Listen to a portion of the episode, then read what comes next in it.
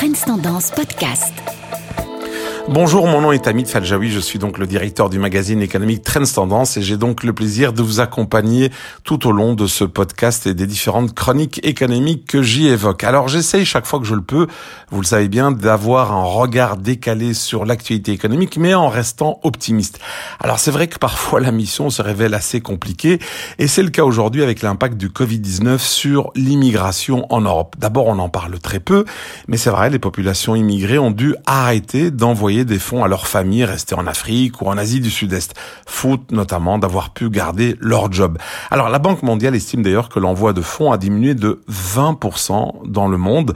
Alors c'est énorme car souvent pour ces pays d'Afrique subsaharienne, du Maghreb ou d'Asie, les transferts d'argent de ces travailleurs immigrés constituent l'une des deux ou trois premières sources de revenus des pays d'origine.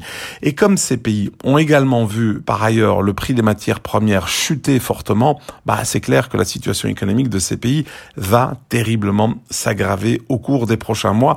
Et c'est clair, à moyen terme, ça va encore renforcer le désir ardent de partir en Europe, quel qu'en soit le prix car chez eux, c'est simple, il n'y a aucun avenir. Alors les tensions migratoires sont donc clairement devant nous et pas derrière nous, malgré les fermetures des frontières.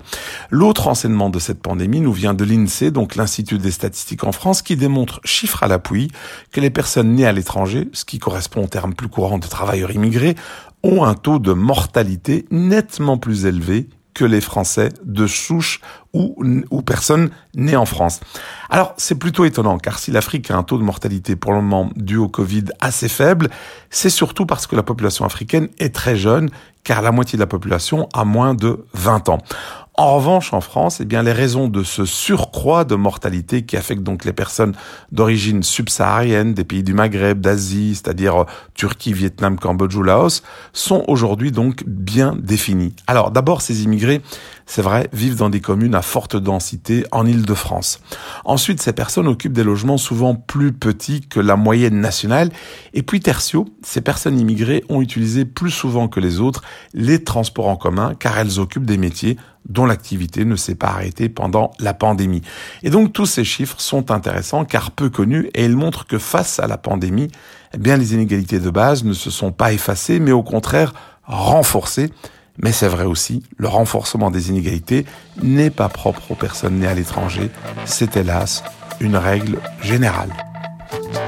Ce podcast est également disponible sur tendance.be slash podcast et sur les principales plateformes d'écoute classiques.